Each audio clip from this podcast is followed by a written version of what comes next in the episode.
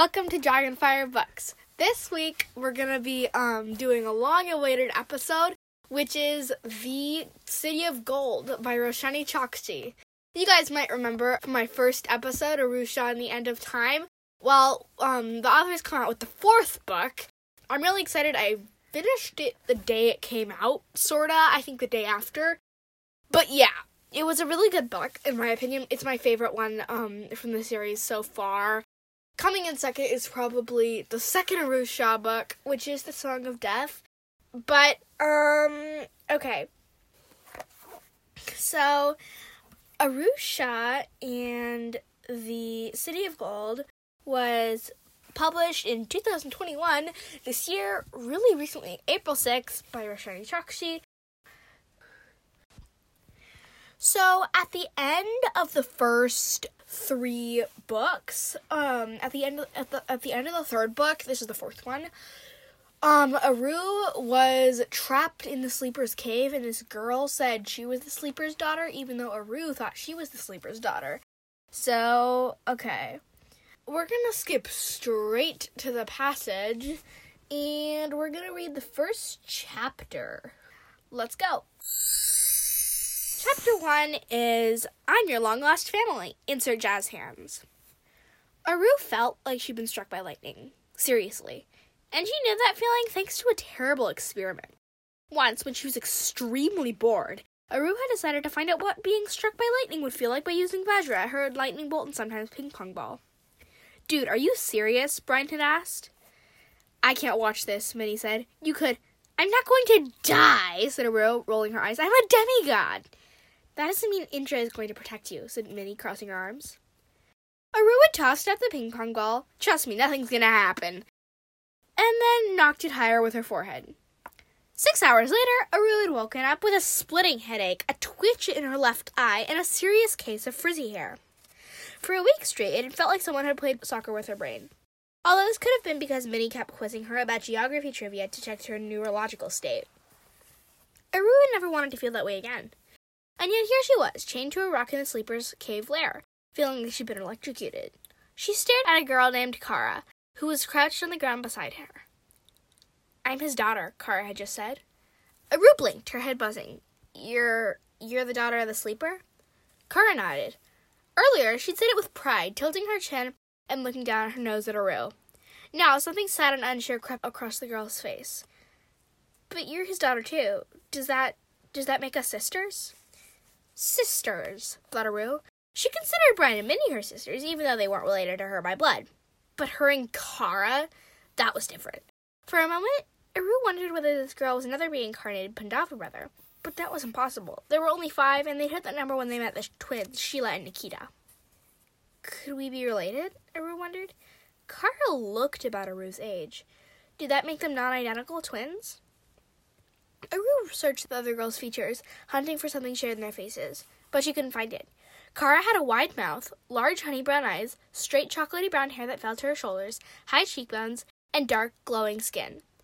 Aru could brush her hair for a century and it would never look that sleek. And the closest she ever got to glowing skin was standing under a lamp and spinning really fast. Usually she tried not to let these things bother her, but Aru looked, knew she looked nothing like her elegant, beautiful parents. Whereas Kara did. But if Kara was her sister, then why hadn't Aru seen her in the pool of the past? I know what you're thinking, said Kara. Doubt it, muttered Aru, but Kara didn't seem to hear her. He was worried she'd try to run, so he made my room look like an awful dungeon, said Kara. But it's really not that bad. Kara tapped a nearby stone with a shiny white gold ring on her finger. When it touched the rock, the cave walls started to shift. The space transformed into a sumptuous library with shelves carved into the stone. Near the ceiling, an enchanted orb cast the illusion of warm sunlight, and all around Aru could see little niches piled high with pillows and stacked with dolls and other toys. In the back wall, one of the niches was a half open door, through which Aru could glimpse a neat bed with a bright yellow quilt and plush bunny on the, on the pillow. Aru was still chained to the rock, but she forgot all about it when she saw the huge built in screen on the opposite wall, where a Netflix box read, Are you still watching? Aru stared. How did one even find an evil lair with internet? For a bizarre second, she pictured up a d- demonic real estate agent patting the stone wall. Comes fully equipped with a crocodile infested moat and complimentary Wi Fi. I'm sure you, you're used to a lot of th- nicer things in the human world, said Kara quickly. But Dad did his best. Aru remembered finding the Tree of Wishes, but she no longer remembered whether she made a wish on it. When she pushed herself, all her mind could conjure was a vision of snow. That made actually absolutely no sense. Aru shook her head. She could worry about it later. Right now, she needed to find out what had happened to Brynne and Mini, Sheela and Nikita, and Rudy and Aiden. Were they safe? Had they gotten away? Or had the sleeper abducted them too? What am I doing here? demanded Aru. He wanted you to be safe, said Kara before adding nervously. I hope you don't mind me prying, but I know lots about you, Aru. Dad told me your mom kept you away from him. Your mom. So Aru and Kara weren't twins. Had the sleeper cheated on Krithika? Aru wondered. It made her stomach turn. Was that the real reason Aru's mom had put him in the lab? He brought you here so we could be a family, continued Kara. Where is he? asked Aru. Where are the others?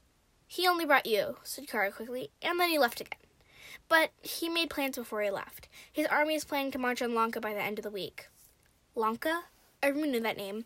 It was a city of gold ruled over by Lord Kubera, the god of wealth and treasures. The words march on lit a panic inside her. An invasion so soon? She needed to warn the other world and her Pandava sisters, her real sisters. Aru glanced at her wrist. What she thought had been a chain connecting her to the rock turned out to be nothing more than an illusion on a thin ribbon. Aru jerked her hand and the ribbon tore, setting her free. On her other wrist, dangling from a braided string bracelet, was a glass sphere containing Vajra and ping pong ball. Aru slammed the sphere on the ground, and the glass shattered. Vajra bounced up, and Aru caught it one handed. A gentle, del- delicious electricity immediately laced up her arm, and Aru felt the familiar static energy lift her head a little higher. She jumped to her feet, eyes scanning the room. You can't leave, said Kara, panicked. Watch me, growled Aru, hurtling Vajra against the library shelves.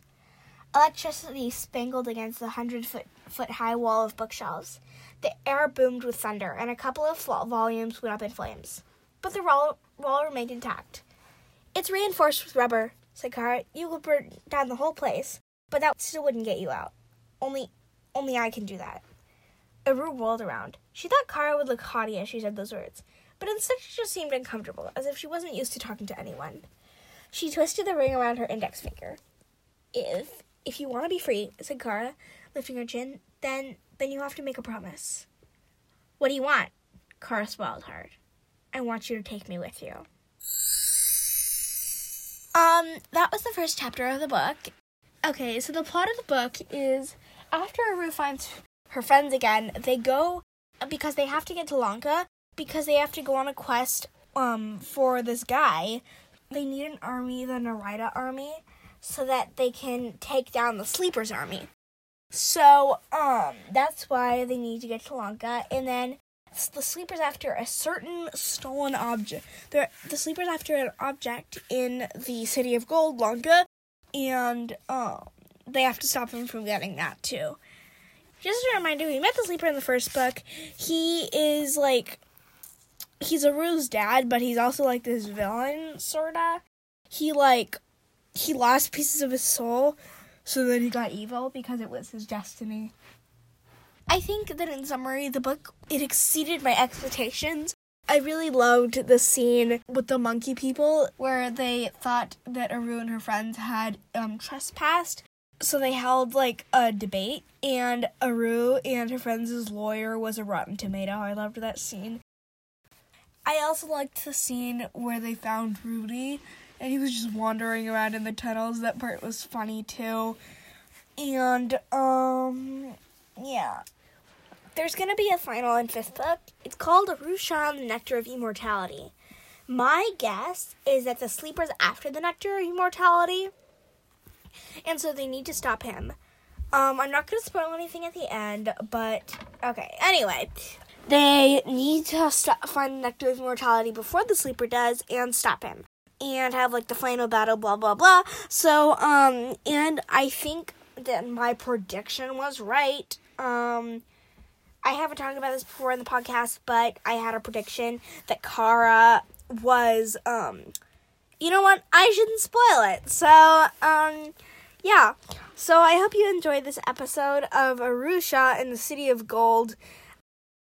Oh, by the way, for fans of Rick Riordan on the Rick Riordan Presents team, I really recommend two videos on YouTube um, to watch. They're fun to watch. There's interviews and fun stuff and other stuff on that on those YouTube videos. It's uh, the Making of Myth of a Myth webcast part one and part two. So yeah, they're really fun. I like part two best. The first one is like interviewing Yoon Lee, um, Roshani Chokshi, JC Cervantes, who you might remember. She wrote The Storm Runner, and um, Rick because they're gonna talk. They talk about their books um, and their writing ideas and stuff like that. And the next one is a game show kind of thing on the stage with Carlos Hernandez, but it, they don't know it's Carlos Hernandez because he's wearing like a Sphinx outfit. So um, they have to go through all these trials, but at the end it turns out that um, Rick Riordan was planning it all. So yeah, it's a fun it's fun to watch, and yeah, they're really interesting it's going to be a really busy summer and fall with a lot of books coming out. If you go onto the Read Riordan website, which is Disney's web recording website, and it has all the it posts all the news. There's quizzes, stuff like that. Everything you need to know. And there's info about the characters and stuff, but if you go on there, you can see every book that's coming out and when it's coming out. I already have a few books on my wish list. Number one is The Cursed Carnival and Other Calamities, which is like, it's a Rick Riordan um, and Rick Riordan Presents combo. It's a book of short stories. So I'm really excited about that. And I can't wait. I also can't wait for the Rusha and the Nectar of Immortality. I want to see if my predictions are right. But, okay, see you next episode. Peace and happy reading.